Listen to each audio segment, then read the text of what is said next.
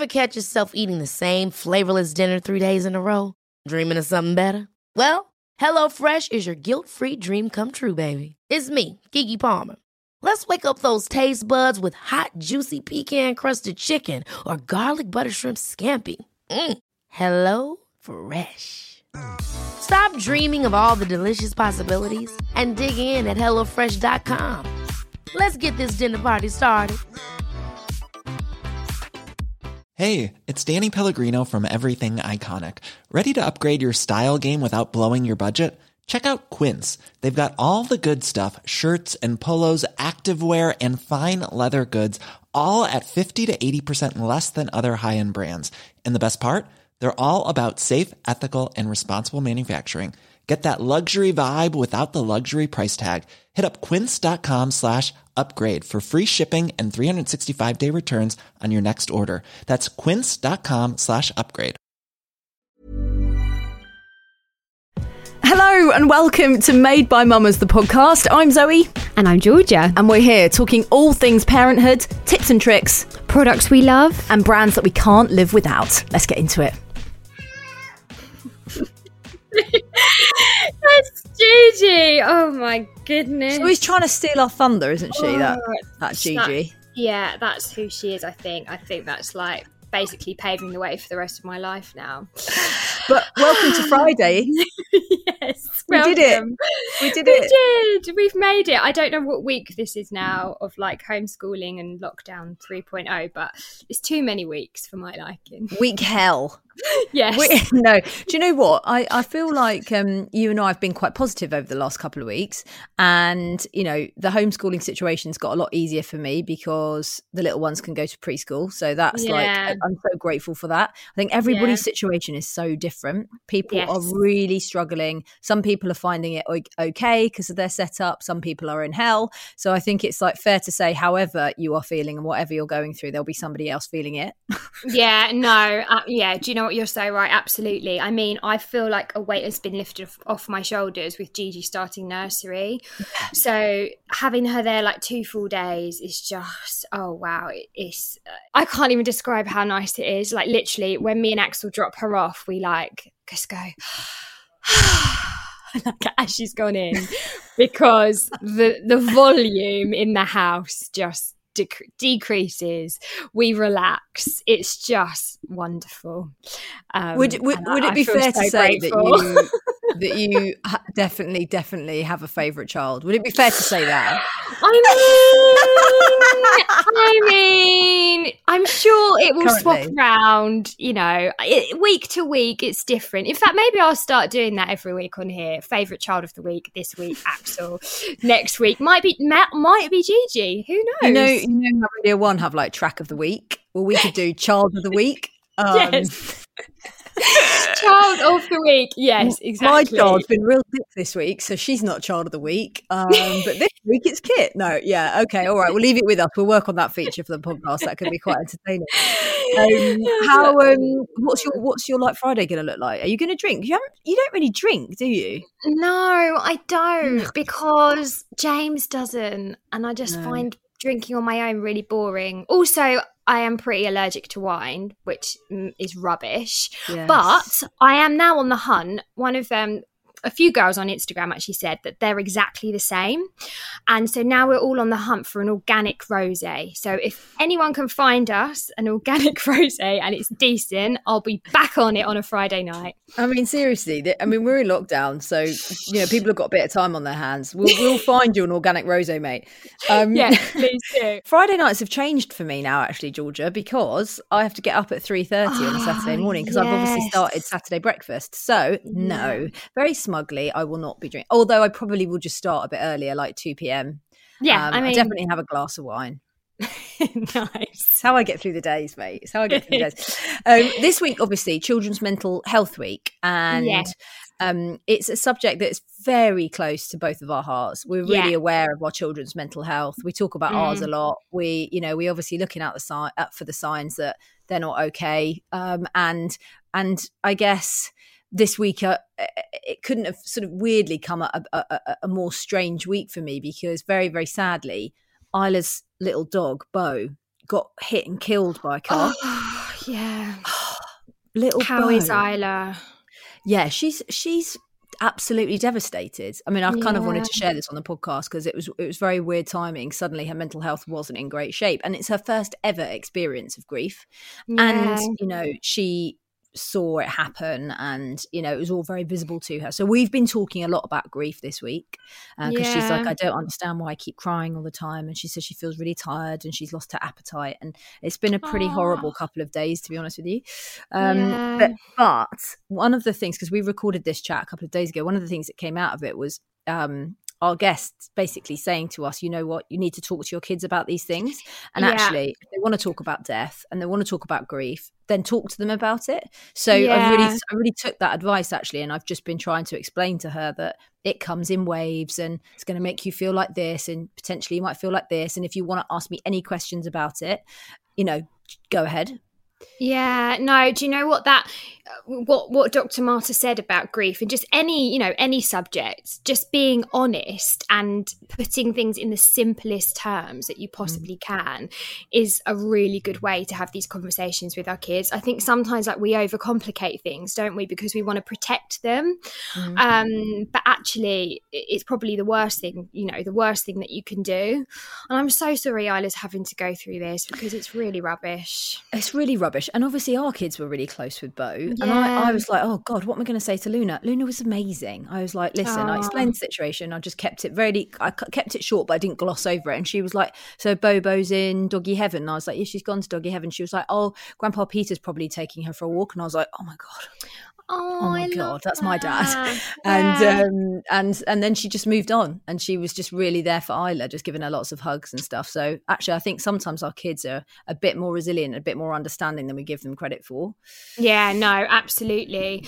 Um, I mean, we touch on this in in the chat, but I have been so worried about Axel. I mean, I've spoken to you, haven't I, Zoe? Like, genuinely, really, really worried. Like to the point where I was thinking maybe I I will phone the doctor. Like, I'm not really sure. He seems to have turned a bit of a corner this week, but What's for I on? say about three weeks, I reckon he looks exhausted. Like that's the only he, he looks shattered. He's got big dark rings under his eyes. He doesn't have any energy. Um, he is getting really upset about things. He is not that child to get upset about things and moan Yeah. about things. Like really, never, ever, ever. Um, he's always the you know. I'm fine, I'm fine, I'm fine. And I'm looking at him and I'm thinking, no, you're really not fine. um, we've had, I mean, there's been loads of things going on, like eh, with going to the toilet, like he goes for a wee and then he needs another wee and another wee and another wee and another wee. And it- it's, it's, re- it's hard. It's really Mm. hard. Yeah. Because you, it's almost like you don't want to keep telling them that they're anxious and keep telling them that they're worried. If they're telling you no no no i'm not i'm fine you But don't want to create an issue. yeah you don't want to create an issue but then equally it's like but i really know you're not. Like i really really really know you're not because you look shattered. And you know even people that we've seen like out you know you know on our walks and stuff who know axel are like is he okay he looks really tired I'm like yeah i know I And we covered all the we covered all the bases, didn't we? I was like, is he going to bed early enough? And you're like, he's going to bed at six o'clock, six fifteen. Yeah. Is he eating well? Yeah, he's eating really well. He's got a great diet. Like you know, you're the you're yeah, chef. all of those things. Yeah. Exactly. I mean, he's sle- sleeping 12 hours at night, like he relaxes in the afternoon, all that kind of stuff. And I think that's when you think, yeah, okay, th- there is something else going on. But, um, you know, Dr. Marta has really helped me, like with this chat, and we're just going to monitor him. And I guess if we need to go and speak to someone, then we will. But I'm hoping getting back to school in a few weeks' time, hopefully, will. You know, we'll turn a corner. Kind of sort him out a bit. we'll Yeah. okay. Yeah, and also I think it, I think it's a bit silly for us to think that our kids are not being affected by this. You know, I'm not I'm not saying Yeah. that all children will, but I think definitely there will be cases where our children are definitely off kilter. Like this is affecting them. They're Yeah. not seeing their friends. They're not socializing. They're not doing normal day to day things. They miss their sport. You know, it, it's it's really really challenging, and I think things are going to come up. So what we really wanted to do today um, was to speak to a professional, somebody that knows how children tick. Uh, this is her you know absolute love working with families and their kids when it comes to kids mental health so um georgia who are we talking to today Today, we are chatting to clinical psychologist Dr. Marta. So, joining us on the podcast today, we're very excited about this, is Dr. Marta. Hello, welcome. Hi. How are you? I'm okay. Thanks for having me. Do you know what? Thank you so much for coming on. I think so many of us are so worried about our children at the moment. Um, you know, Zoe and I have both spoken about it at length. Uh, pretty much daily, don't we, Zoe? Like we yeah. say, what's going on, especially with our older ones who are four, Axel and Luna, who kind of have a grasp on what is going on, but obviously they don't fully understand it. Um, and I think today we really wanted to talk about um, children's mental health and how we can support them and what's going on basically inside their heads at the moment and what we can do to help them. Hmm. I'm, I'm more than happy to talk about all those things. I'm really passionate about kind of working with kids and families. So yeah, that's fine. How old are your little ones? Yeah, so we've got we've got uh, four. So basically, we've got three kids. Uh, we've got five between us, but seven, four, and two are mine. And uh, yeah. uh, Georgia's got four and eighteen months. Eighteen. Oh wow! Yeah. So we sort of yeah. cover all of the areas. But for people that don't know um, who you are, Marta, and kind of a little bit about your background, can you just just give us a kind of not you know a life history, but just tell us about who you are and what you do. it's a dating show, Marta. So go. oh God! Wow, the pressure. So um, I'm a clinical psychologist, and I've been working with children and families for over eleven years now. I always think that my title sounds really grand, especially with the doctor label attached to it. So, just in case, you know, for people listening who don't really know what a clinical psychologist does, I'm not medically trained, but I have done a doctorate, which basically means that I've done research and I can understand and evaluate research critically. Um, and really, in simple simple terms, I work with children and their families, and I try and help them overcome the challenges that they might be facing, and support them in developing tools and strategies to kind of reach their preferred futures and make their quality life a little bit better that's what I do, really, in a nutshell. That sounds pretty impressive, to be honest. um, I've read a crazy stat this week that said that one in six children um, will be suffering, or potentially suffering, from some kind of mental illness at the moment because of this, you know, the situation we're in right now. Have you seen a lot more kids and families coming to you this year? Yeah, I think, I mean, it's it's such a big topic this. So yes in short yes i've seen a lot more and i've heard a lot more stories about children who are struggling right now. I think the reality is that we're living in a global pandemic and so it's normal to be struggling. Yeah. I think the thing with that statistic it sounds so alarming doesn't it? And yeah. i think the media often do that. They kind of blow things kind of out of proportion and exact not exaggerate it but they just give you that statistic. And actually the meaning behind it is probably very different from what people are understanding. So mental health is not one thing. It's it's not good or bad. Mental health is like a wide kind of you know multiple factors are involved in our mental health and we all have it. So yes i'm sure one in six children are currently struggling with one of those factors that yeah. impact on their mental well-being um, or overall well-being even but you know those things can be things like sleep or yeah. it could be things like appetite mm. or it could be things like socializing who is not struggling with socializing right now yeah. Um, or it could be about irritability so you know just small things being more irritable than usual or tears kind of showing up more frequently those are all signs that actually their mental health maybe being affected.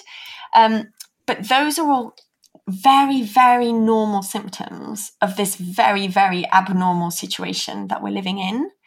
So I think, you know, if it's only one out of six children, I think that's pretty amazing statistic because I would say I don't think I've met a single adult, me included, who hasn't been affected in some way. Mm. Yeah. Um, and also, mental health varies from day to day, moment to moment. You know, it's not something that just stays stable. It's a bit like our mood, mm-hmm. which is also obviously a sign of our mental health. So, children might wake up feeling like quite happy, and then after a couple of hours on a screen trying to do schoolwork, they start to yeah. feel really frustrated. And I would say, yeah, that's pretty normal because that's not normal situation to be in to be doing your schoolwork in your kitchen or in your lounge. That's your home. So, yeah, I think that statistic can sound alarming, but when we understand it, when you can deconstruct it a bit, it's a little bit less scary, I guess. I don't know how you feel about what I've said. You might think yeah. that still sounds terrifying. no, I agree. I agree. Uh, this is something that I really worry about. And I think because of how I think, you know, I've been struggling with my mental health during this pandemic, I'm like, well, if I'm struggling with it, then of course the kids are going to be experiencing, like you said, some sort of mental health. Um, and it's very hard to, I guess, try and reason or try and explain to a four year old or a two year old what's going on in the world. And so it can kind of build up and you notice behavioral things that are changing. Or, you know, for example, Luna, she started to, um, you know, not be able to get to the loo in time. She never did that before. Kit has started biting. And then you're like, well, yeah. is this just developmental stuff that they probably would have gone through anyway? Or is this related to the fact that we're on total lockdown and there's a global pandemic going on? It's it's a bit of a minefield at the moment. Yeah, absolutely. And I think unpicking those two things is really tricky. It's probably a little bit of both. So children do kind of regress, if you like. I don't really like that word, but I would say there's, you know, when they're learning how to become potty trained, it's not kind of, you know, it doesn't stay perfect all the time. Children have accidents, but it's more likely that they're having little accidents now. And whether that's because of worry or whether that's because they're distracted and their routine is so different to what it normally is that actually that routine of going to the toilet at school at certain times is not there. So you know your little one is kind of struggling to get to the toilet now. It could be a you know many of those factors. It could be a little bit of everything. Um same with the biting. Like kids go through phases of needing more kind of sensory um comfort i would mm. call it like mm. soothing. Um some children are more sensory than others. Some of them really need that kind of outlet. Others you know, won't need it as much. So again, to me, the biting is a form of soothing. So I would say, yeah, your your children are probably just experiencing stress, mm. and the stress for them will be a change of routine. So that might include having you at home all the time is a source of stress. Um, for who? For me, yes. For both of you. Both of you. Absolutely.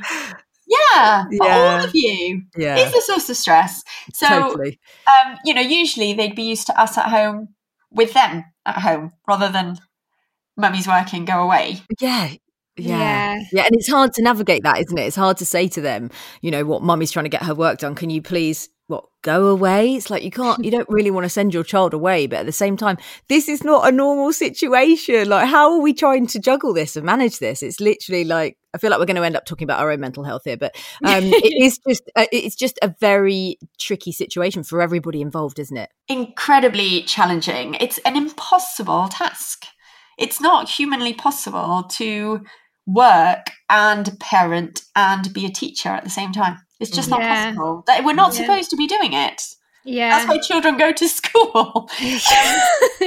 I read, I think it was it was on your Instagram the other day um, about the the signs of anxiety in children, and it really struck a chord with me. Um, my son Axel is four, and he doesn't really complain about much.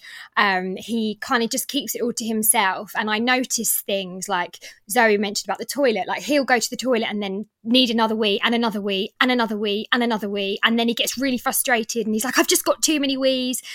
Or he'll be very irritable like he can't relax and for me they oh. that's you know that screams that he's anxious yeah um, mm. how how do you you know how do you help your child when you know you know i know the reasons why he's anxious you know he he was at preschool last year and then never ever went back there because it closed yeah. just got taken away from him that routine yeah. and then now he started primary school in september and then that's been taken away from him and he's probably worried that he'll not you know he won't get a chance to go back because that's mm. what happened last time how do you help you know how do you help them you know get yeah. through this kind of thing yeah so the best way to help your child is to offer them a space to kind of talk and express their worries or their concerns or you know just how they're feeling so that would be kind of the first thing. I think because of your little one's ages, I would say children don't just express feeling through words, like you've yeah. both noticed. They're expressing it through their behavior or their bodies, and that's very normal. That's how like anxiety shows up in little ones. So try and think about using play and creative tools like drawing looking at books so if you look at books and look at like worried faces you know like don't necessarily read the book but have a have a look for pictures and images and ask your child oh look you know for example the the gruffalo's child at the end she looks really scared with the shadow. You could use that mm. picture and kind of say what do you think that gruffalo's child's feeling there or she's scared. What is she scared of? And then you have like and then you say what about you? Do you ever feel like this? What makes you feel like this? So that opens up the conversation and it helps children kind of when they're not feeling the fear or the anxiety, it allows them to kind of talk about it and think about it. So mm. that would be mm. one thing. Just offer the space to listen. When children feel heard and understood, the feeling starts to shrink. Mm. So that would be my first kind of tip. My second tip would be about helping them kind of practically problem solve. So once you know what the issues are, like if you think it is about school, then your child might benefit from you talking to them about what's going to happen. Yeah. When they do go back to school, you're not going to be able to make like promises about it won't close again, for example. Yeah. So it's about making short term plans, like while it's open, this is what's going to happen, being very concrete. So rather than putting a judgment on it, you can say something about, Do you remember when you were at the school and you really liked, I don't know, playing on the swings? You could go and play on the swings again. So remind them of the things that they enjoyed. Yeah. That yeah. possible and tell them it's going to be possible again. So we don't know when, but it will happen.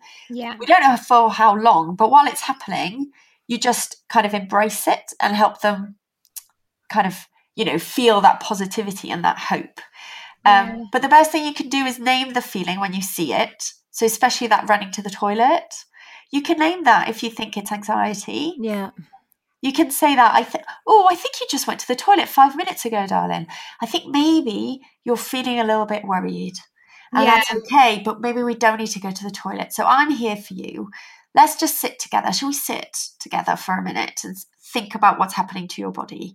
Where do you feel that need for a wee? It's here, it's in my tummy. Okay, what's your tummy doing? What's it saying? But you know he's not going to wet himself because he's been to the toilet. Yeah. yeah. So what you're doing there is offering space to talk about the feeling rather than taking him to the toilet and kind of reinforcing that behavior of mm. like that kind of butterfly feeling in their tummies that, that often yeah. little kids get. Does that make sense? Yeah, no, no, no, it really does. I Total think, sense. Yeah, it's it's hard as well, like to not get frustrated, like especially for instance, if we're just all about to leave the house for you know for a walk. I don't know. Yeah. And you know what that takes, like trying to get kids yeah. up and dressed and out of the house. it is it's a long old process, and then suddenly he's going to the toilet and he's got you know and he, and he's crying and he wants to go out but he's he needs a wee and he needs a wee. And I find that really hard not to be like oh my goodness you just don't need a wee. Yeah. you don't need a wee. It's yeah. difficult. It's really difficult. It's really difficult. I think in those moments like it's actually harder for us I think you know mm. definitely. And it's that stress of you know like we need to get out so put on your coat, let's get out. Yeah. I think in that moment, it's about, for us, taking a deep breath as parents, watching yeah. what's happening for our children. I always say, take a pause before you say, come on, put on your coat. Just wait for a moment. Watch. I need a wee. Breathe. And then remember, okay, this is anxiety talking to me. Yeah. This is not my son or my mm. child. This is anxiety. And what does anxiety need right now? Okay, anxiety needs my calm. Mm. And anxiety needs me to just sit with it for a minute. So even if you're in a rush, because being in a rush does not necessarily make things happen faster, you know, mm. it just kind of creates tension for all of you. And yeah. So if you're able to breathe and go, okay, anxiety needs my calm, and then you can just say something like, like I just kind of said, like, okay, I think that's anxiety. It's around again. I think it's playing tricks on your tummy. It's making you think you need the toilet again. I'm not sure that you do, but that's okay. I believe you. Let's try and put our shoes on our coat first. And if you still need to go to the toilet after that, I'll take you. Yeah. Yeah. So what you do is you slow it down. And then often by the time they've got their shoes and their coat, then you can say, How are you feeling? So I wouldn't necessarily say, Do you need the toilet? I would just say, mm-hmm. How are we feeling? And your child's probably like, Yeah, okay. And you go, Right, let's go. Yeah. Yeah. That's it. It's great advice, Marta, isn't it? It's brilliant advice. It's all these little tips and tricks that we need to have you on speed dial for. So, what we've done is asked our followers to send in their questions, and we wanted to kind of put them to you. Obviously, it, be, it being Children's Mental Health Week, we thought you would be the perfect person to answer these. And I'm going to kick things off with a question which actually I can kind of relate to as well. Is it normal for a four year old to be talking about death a lot and worrying about people dying? Because, and my two have started shouting, We're all going to die. We're all going to die. And I'm like, We're not going to die. Stop saying that. We're in the supermarket on aisle 22. Um, so, where have they got that from? And is it normal? So my answer, short answer would be, yep, it's pretty normal given the current context that we live in. So lots of little children have heard the word death or dying, whether that be on the radio, on the TV, because adults are talking about it, because they've associated what's happening now with people dying. Mm. Four year olds, I think the really important thing to know is that four year olds do not really understand what the word death is. It's just a word, but it mm. doesn't like have the same meaning as it does to us adults and it won't have that meaning until they're about 7 or 8 and that's yeah. to do with their brain development. So things that children for example at this age really don't understand is that death is permanent. Because of their brain they've got this thing called magical thinking. So death is a little bit magical. It's a little bit you know like um, magic things happen. Like if you go to heaven or somebody goes to heaven, they often will want to go with them or want to go and visit them. That's yeah. normal because to them, heaven is like Mallorca. It's just a place. they literally don't understand. So they will ask, you know, like that, we're all going to die. I think at some point I would, I always say, if your child's talking about death, and children are at the moment because it, has been talked about, right? So yeah. Mm. you can't protect your child from those things. But I always say to parents, talk about it. Keep it simple and keep it honest. So you don't have to lie, make up a story, or you even say things like, don't say that. Just say, oh, it sounds like you're really interested about death. Do you want to know more? Yes, tell me about death, mummy. Okay, I'll tell you something about death. So then because I think one of the things that happens is when we hear that word death, and there are other words as well, as adults, we think that's scary. That's a scary topic. It's deep. I'm frightened. I don't want to touch it. Yeah. But actually, that gives a message to our children, which is I'm not allowed to talk about this, but I don't know why. So I'm just going to talk about it more because I don't understand. And what your child is doing, what children are doing when they talk about death a lot without having a conversation is they're trying to create meaning. So they're right, trying yeah. to say, well, I don't know what death is, so I don't know why I'm not supposed to talk about it. So I just yeah. will. But if you sit with them and explain very simply what death is, like I said, four year olds will not really understand it. So I would very much ask that question What do you want to know about death? What is it, mummy? Death yeah. is a thing that happens to everybody. It's a part of life. Anything that is alive in the world dies. Like you can use the example of flowers. Look, flowers die. Look, yeah. they're blooming and then they're gone. That's an example, for example. It doesn't have to be a person example. Bumblebees. Oh, we put them back to nature in the garden. We take them outside when we find them in the house or like flies or whatever. And we're like, let's take it back to nature. And then we dump them in the garden and we give them a burial. We sing a song or something. Oh, that's um, so lovely. That's, that's nice. a perfect example. That's a okay. perfect example. Yeah. my, my, husband thinks it's like it's like what singing another song for a fly. I'm like, we're trying to make it light-hearted. Get involved. oh, God, we've been singing all day in my house. We have loads of flies. we'll be right back after the short break.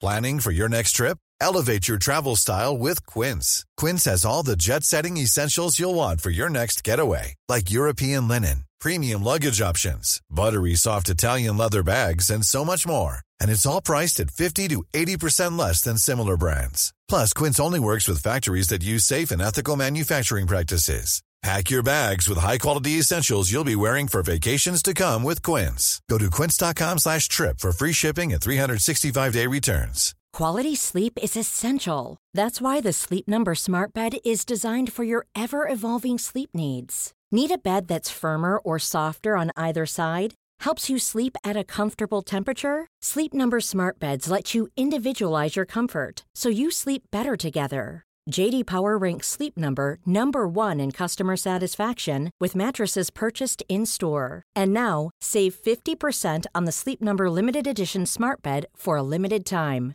For JD Power 2023 award information, visit jdpower.com/awards. Only at a Sleep Number store or sleepnumber.com.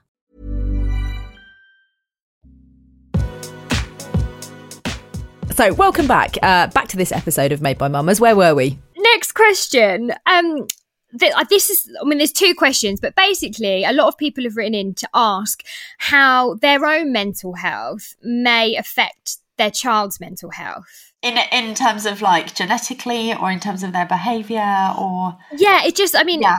lots of questions around like how much do you think a parent's mental health can affect the child someone said they've got a history of an eating disorder yeah. how can they protect you know their little ones mm. from from that so i think i mean this is obviously a concern for parents who have a label is what I'm going to call it a label a mental health label attached to them.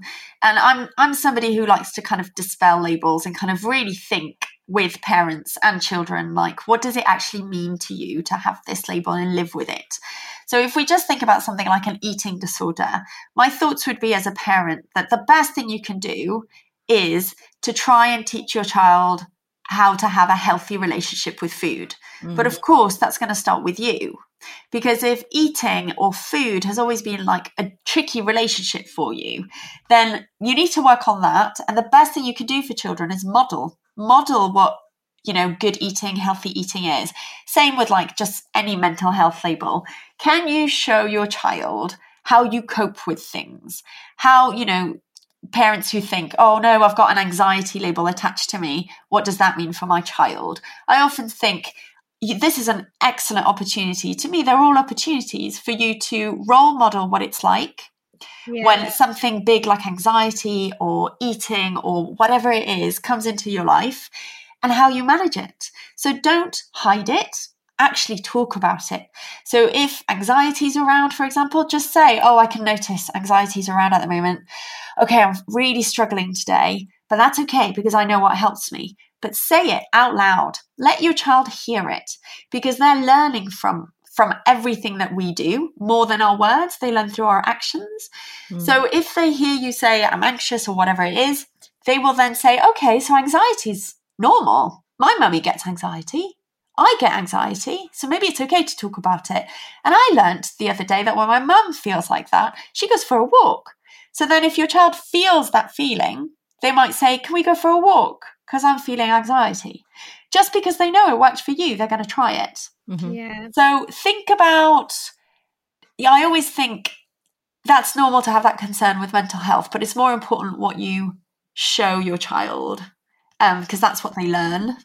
Is it ever okay to cry in front of our children, and how much should we protect? Should we be protecting them from what's going on in the world, in our lives, in our fears, all that sort of stuff? It's an excellent question. So my simple answer is yes cry in front of your child. That doesn't mean sob in front of your child. They're two different things. Tears, absolutely. It's really important. I would actually say, particularly dads. I know that it's called Made by Mamas, but you know, I'm hoping dads may listen as well. They do. You know, dads, they do. show your tears. Show your tears. It's so important. They're just a sign of being human. They're not a sign of something wrong with you or, you know, something like shameful when you're able to show your tears and your child sees your humanness, it really is quite connecting and it it's freeing for kids. They're like, "Oh, it's not a sign of weakness. Oh, I'm not weird when I cry. I'm okay." Yeah. The way that you do it is by when you show your tears to explain. So again, use your words alongside it. So something like, "I'm feeling really sad right now. I really, you know, I really miss nanny and family too." but it's okay you know maybe maybe we should look at some photos and that will make me feel better do you want to come with and sit with me and look at some photos so it's about kind of sharing this is how i feel and this is what i'm going to do about it and that really helps your child you can also share like your reassurance about you know i'm okay i'm crying but i'm okay so my daughter's seen me cry many times and i often say to her it's okay crying makes me feel a little bit better because it often does I feel a little bit better when I release yeah. the tears. And if you feel like, oh, it's going to become overwhelming, you can say, I just need a moment, darling. and then you go and you have a moment. You're allowed your privacy. Boundaries yeah. are really healthy for your child. So make sure that you're meeting your needs as well. But it's totally okay for your child to see that. Um, I hope that makes sense. It's good to get the reassurance. There's another question here from Louise. Um, she says, My 10 year old can't sleep, totally anxious, doesn't know why, gets in such a state, and nothing helps. Oh, I would say that's really normal for right now. Again, we're in this completely abnormal situation, and sleep has been really affected for, for everybody. I would say, actually, adults are really struggling with sleep as well. Um, also, this makes me think about like what normal sleep is. I think we often have this myth in society that once children sleep through the night, they stay asleep all night, every night, and it, things are easy. But actually, how real is that for us as adults? Like, I really struggled to sleep two nights ago. No reason I can think of. I just couldn't fall asleep. So I mm. didn't fall asleep till like one or two in the morning and I was exhausted the next day. But our bodies sometimes are saying, yeah, we can't fall asleep. And there's a few factors at the moment that are also making this worse. Screen time has gone yeah. up massively. Mm-hmm. And we know blue light affects sleep, and especially in little ones who are more sensitive to that. Um, we're not moving as much, like, definitely not moving as much as we would normally. So, again, like physical exercise and movement, that really helps with sleep. Um, we we have more worries and anxieties and kind of thoughts bouncing around that usually would go away through either distraction in every day, you know, when we're at work or we like see a friend or we bump into somebody or we have a in impromptu drink or whatever. And with our children, it's the same. When they go to school and they talk to their friends or they're playing football or whatever they're doing, that just takes some of those worries away. But at mm. the moment, they're just kind of brewing with us. So it's normal for the 10 year old. Things to try might be think about what time they're going to bed. They might actually need a later bedtime. I know that sounds really strange, but going to bed too soon and just lying in bed awake is really not helpful or, you know, conducive to sleep. It's much better to go to bed a little bit later. I would make sure children and adults have fresh air first thing in the morning. So if yeah. you don't have time for a walk, open your windows, have your cup of tea outside, on your balcony, on your front step, get your kids to join you. I'm not even joking. It's really important to get that fresh air on your face, hitting your face for a few minutes. And in the evening, about an hour before bedtime, you want to dim all the lights. You want to make sure there are no screens around for a good hour before sleep yeah. and, and have like a good bedtime routine, whatever that looks for you, because people have different things that they like to do. So yeah. with a 10 year old, it might be bath, you know, pajama story. Mm-hmm. And then just think about maybe moving bedtime a bit, like half an hour.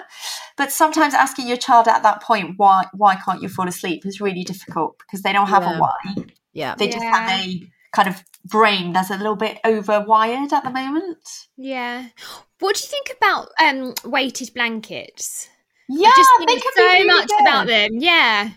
Some kids love them, other kids don't. Again, it's, you know, individual kind of preference, I think. They can feel really nice. They just feel like a cuddle. Yeah. Um, but some people don't like that, do they? I have like, we heard some horror stories about those, George? Haven't yeah, no, that we have. That's about them saying they're super dangerous and things like. There's so many conflicting reports yeah. on the internet about well, whether they're good or not. ones, I probably wouldn't put a weighted blanket on a little one. So anything like below the age of ten, I probably would not. Right. Yeah. Because they, they will restrict. They do restrict movement a little bit. You don't want them to end up underneath.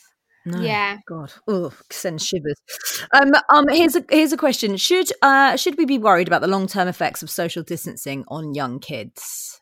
I mean, what a huge topic, right? Uh, where do yeah. I start? Should we be worried? I think it's normal and probably sensible to worry.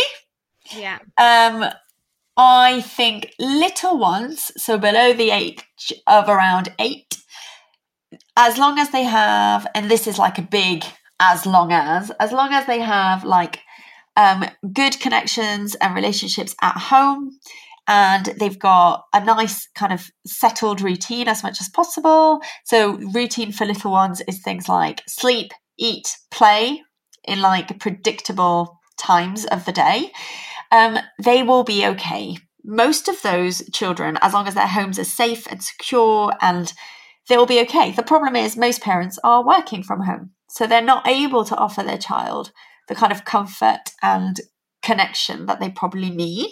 So that's one kind of risk factor at the moment for tiny ones. The biggest risk and the biggest kind of, for me, the thing I worry about the most are the teenagers. So the tweens and the teens, this is completely abnormal and goes against their developmental needs yeah. of individuation, which basically means separating from their parents, developing an identity in terms of friendship, sexuality, their gender, all those kind of things. They're stuck at home with their mm. parents. And we don't currently have any evidence based, like scientific knowledge about what will happen because this is like unprecedented situation.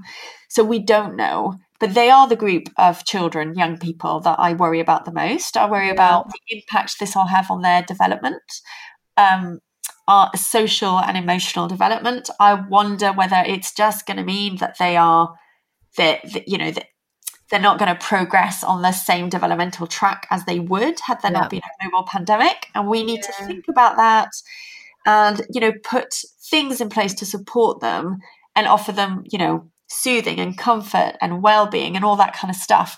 If I'm really honest, the thing that is really bothering me at the moment, and I don't even know if I should say it. no, you should say it. Come on, yeah, be honest. This is what this chat's all about.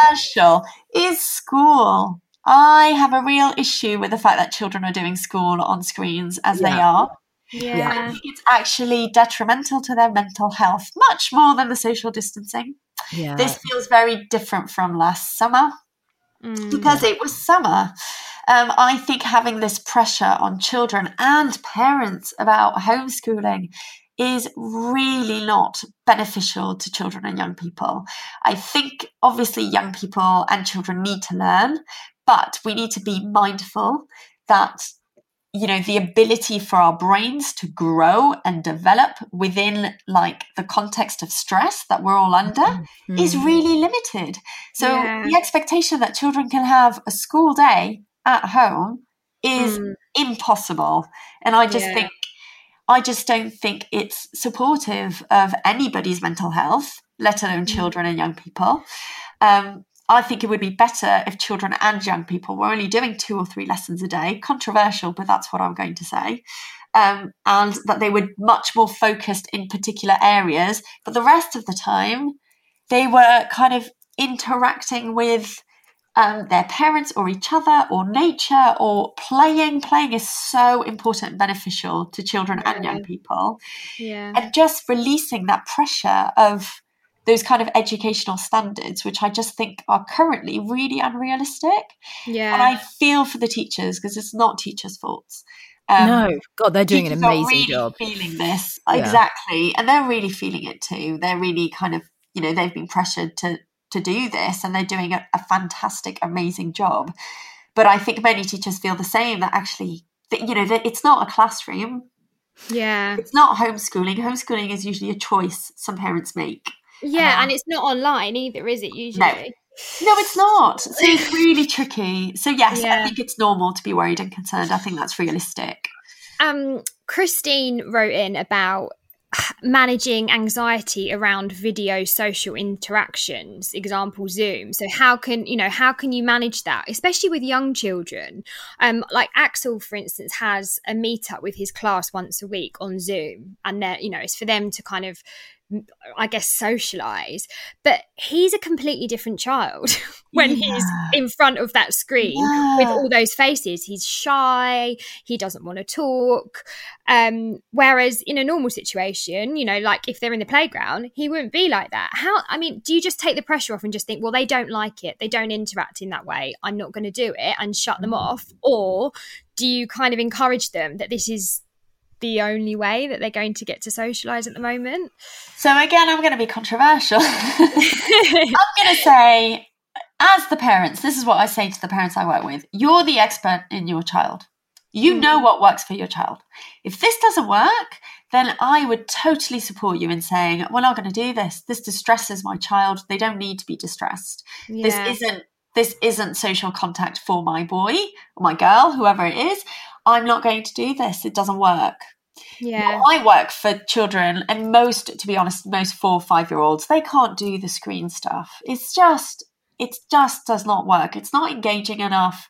It's not, you know, it's it's just not right within their developmental skills or capacity.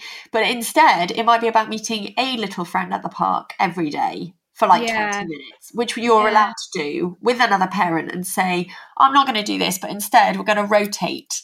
You know, like I think as parents you you do have a voice and you can you can use it to advocate for your children, particularly right now. Yeah. I think for those parents who feel like, because every situation is unique, so some parents will say, No, this is good for my child. I want them to socialize with the screen. Think about what works for your child. Does it work better if their video's not on? Does it work better if you put the screen on the TV? So it's a little bit more distance and it looks a bit more like it's a cartoon, you know, like something that they'd watch, but they're not a part of. Um, does it work better if they just listen in rather than interact? Like some children don't want to talk to people on a screen. Um, so I think, how do you deal with that anxiety? I would say you listen to it. You listen to it and you consider what's right for your child and you adapt as much as you can or you change it. Like you just said, you know, if it doesn't work for your child, then I would say, yeah, close the screen. It's okay. It's not going to harm Yeah. your child. Um, Yeah. And you speak to the teachers about it. You kind of Mm. say, this doesn't work. Can, do you have any ideas of what else might work for my boy? Because this doesn't work for him. Yeah. I mean, we could go on and on and on and on and on asking so many questions, and we have so many more. But um, just just to wrap up, what you know, what message would you kind of send to parents right now who are you know worrying about the impact that the situation we're in is going to have on their children, and you know, where can they go for some advice and help?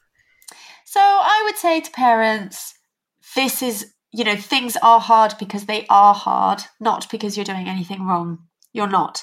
There is probably very little wrong with your child. They're just responding to this very unnatural situation. And their bodies and brains are doing the right things, which is kind of send out a signal of alarm and kind of say, help, something's not right with me. The best thing you can do is connect with your child, offer them a space to talk, give them some soothing and comfort with your like loving touch connection play is excellent for little ones and teens and it's good for us too as adults. And if you are concerned then 100% always just seek medical advice or professional advice from a qualified healthcare professional Mm. you can go to your gp or you can call 111 and I always say to parents, you don't have to think, oh, it's only a small question. It is only a little concern. It's not a big deal. If you're concerned about it, it's a big deal. Yeah. Listen to it, listen to your gut. And if all you get out of it is reassurance, that's an excellent outcome and that's a good thing.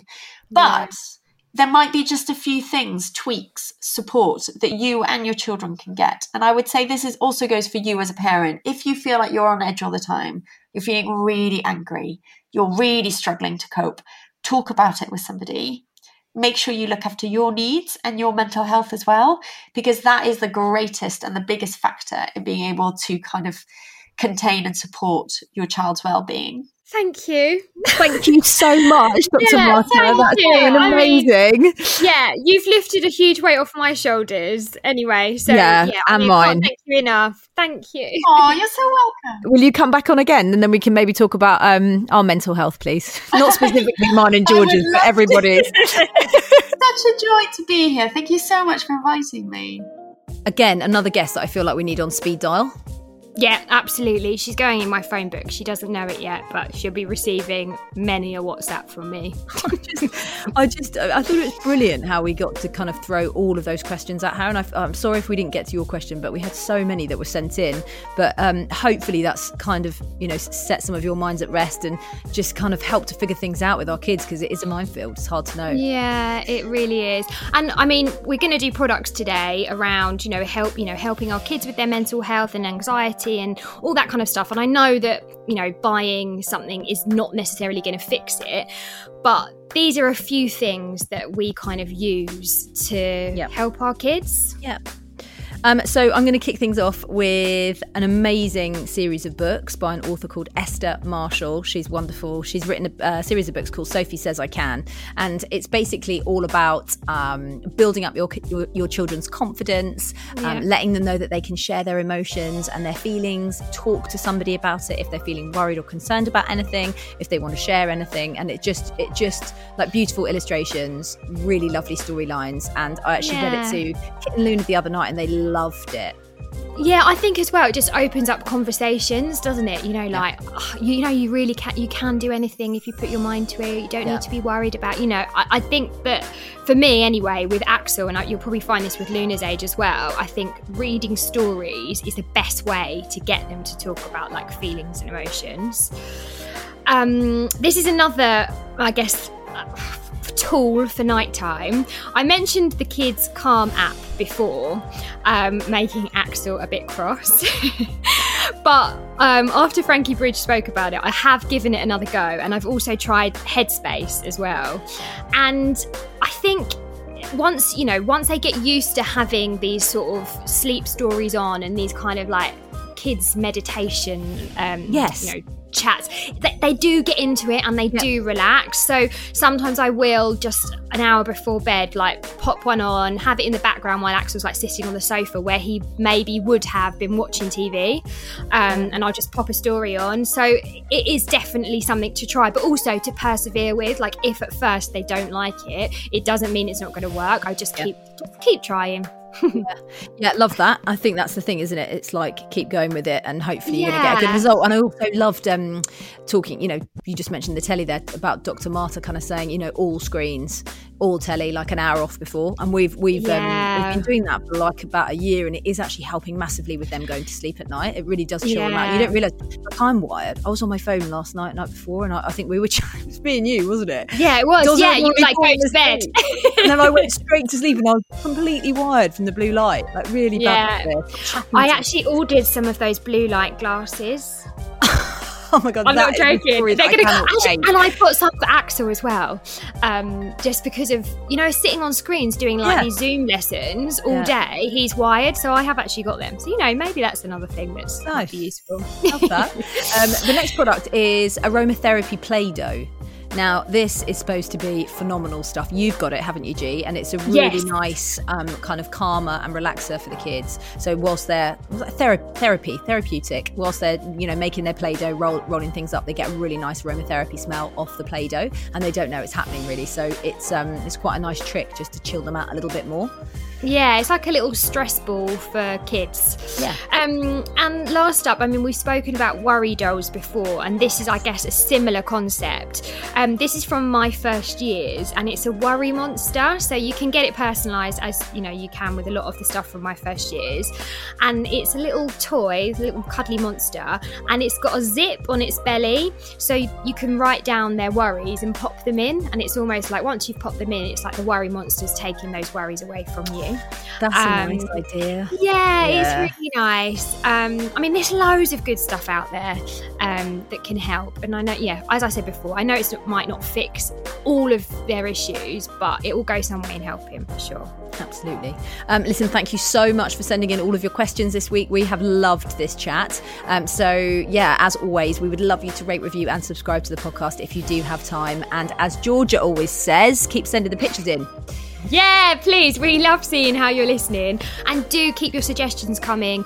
Um, we're constantly using your suggestions as well for guests and experts. So please DM us at Made by Mamas or on Zoe's own channel at Zoe Hardman. Uh, and we'll see you on Tuesday. See you then.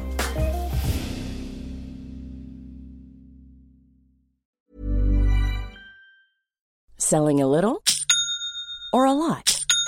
Shopify helps you do your thing however you cha-ching. Shopify is the global commerce platform that helps you sell at every stage of your business. From the launch your online shop stage to the first real life store stage, all the way to the did we just hit a million orders stage. Shopify is there to help you grow. Shopify helps you turn browsers into buyers with the internet's best converting checkout. 36% better on average compared to other leading commerce platforms because businesses that grow grow with Shopify. Get a $1 per month trial period at shopify.com/work. Shopify.com slash work. Hey, it's Danny Pellegrino from Everything Iconic.